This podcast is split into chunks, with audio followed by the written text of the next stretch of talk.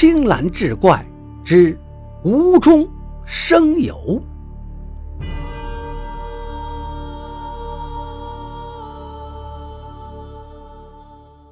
话说博山县白云山发生了一起命案，死者曲东升死在白云山山顶一片槐树林里，捕头铁魁连同仵作杜花豹、杜花豹的徒弟毛头。一同赶往白云山，在一大片枯枝乱叶铺满地面的槐树林里，杜花豹见到了死者曲东升。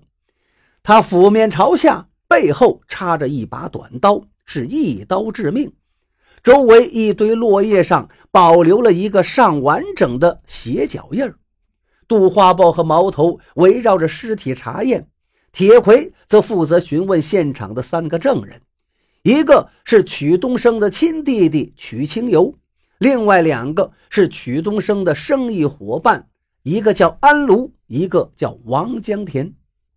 通过他们的描述，铁魁大致明白了案情始末。原来曲东升平时喜爱登山，很多生意上的事情也喜欢在登山的时候一并解决。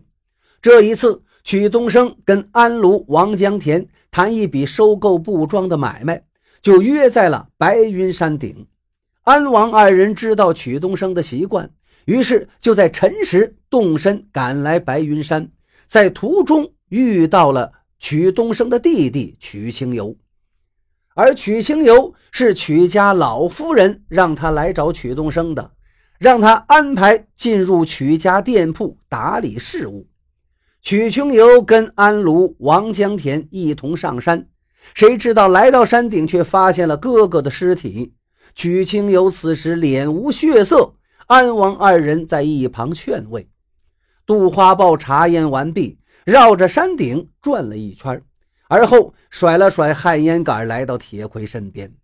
铁魁跟杜花豹沟通了一下情况，杜花豹目光沉着道：“死者是背后受袭。”而这槐树林里到处是枯枝乱叶，人若踩到上面，肯定会发出声响，所以不可能是陌生人无声无息溜到他背后动手的。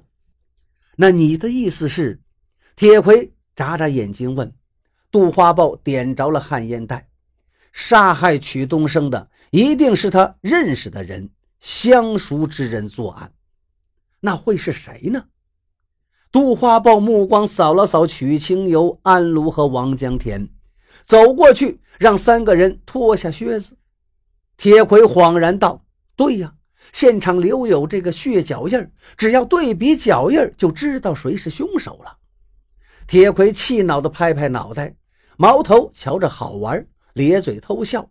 铁魁眼睛一瞪：“你这臭小子，你这光头也想挨一下啊？”毛头瞅着铁魁的一双铁拳，脑袋摇得跟拨浪鼓似的。铁魁得意地甩了甩拳头。杜花豹将靴子都检查了一遍，三个人的靴子跟这个脚印都不相符。安卢、王江田脚印略大，而曲清游的脚又太小。杜花豹皱起眉头，抽了一口旱烟：“你们三个人是如何在途中相遇？是否？”一同爬的山，爬山期间有无单独行动呢？还请列位仔细说来。杜花豹直截了当的询问。曲清游三个人望向了铁魁，铁魁哼了声道：“杜五作要问的，也就是我要问的，你们如实细说。”安卢答道：“他和王江田是在白云山外的一座林中小桥上遇到的曲清游。”曲清游乘坐着马车，安王两个人是骑马。因为生意往来，曲清游之前也见过安王二人几次，于是曲清游还是先打的招呼。安卢、王江田当时并没有反应过来，等曲清游自我介绍完，才恍然大悟。当时安卢瞅见马车里还摆着一张小桌子，桌子上有酒有菜。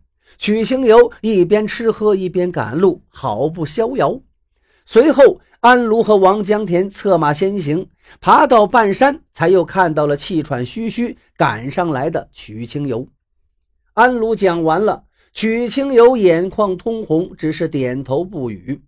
杜花豹独自把安卢拉到一旁，询问道：“安老板，你在初遇曲清游的时候，有没有发现什么奇怪的地方，或者是一些让你觉得不妥之处？”安卢思索片刻道：“您这么一说，还真是有一些。我在马车上见到曲清游时，他似乎是刚睡醒不久，披头散发。”所以，我跟王江田才没有第一时间把他认出来。另外，也许是酒菜吃了很多。按道理，曲清游这种公子哥不应该这么囫囵吞枣的吃喝，让人稍感诧异。哎，还有一个小插曲。哎，那是什么？杜花豹饶有兴趣。马车车夫没有注意到林道中有一个小坑，结果导致马车剧烈的颠簸了几下。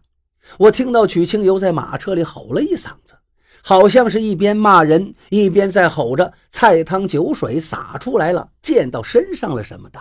后面没再听清。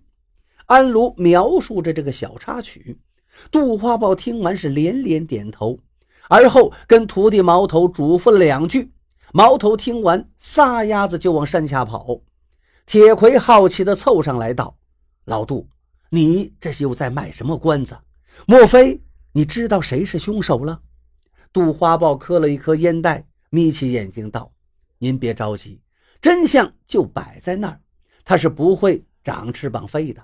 不过，首先一件事，我得跟您借两个机灵点的捕快去跑腿儿。”铁魁一撇嘴：“人你随便调用，只要能逮到凶手就行。”两名机灵聪明的捕快被杜花豹派出。而后，他就一屁股坐在山顶一块青石上，望着山间的景色，眯着眼吧嗒吧嗒的抽烟。铁魁过来问：“老杜，现在做什么？”等。杜花豹的回答只有这一个字。大约过了两个时辰，安卢、王江田都等饿了，而身体瘦弱的曲清游更是脸色难看。安卢有点气愤了：“铁捕头。”这也不能无休无止的等下去呀！我们还好，您看曲清游这眼看就要病倒了，这要是有个好歹的，您可得自己去跟曲家解释了。铁魁也有些犯难，他看向杜花豹：“老杜，究竟还要等多久啊？”杜花豹吹了一口白烟，烟雾散尽，他已经看到了毛头和两个捕快返回了。不用等了，该来的已经来了。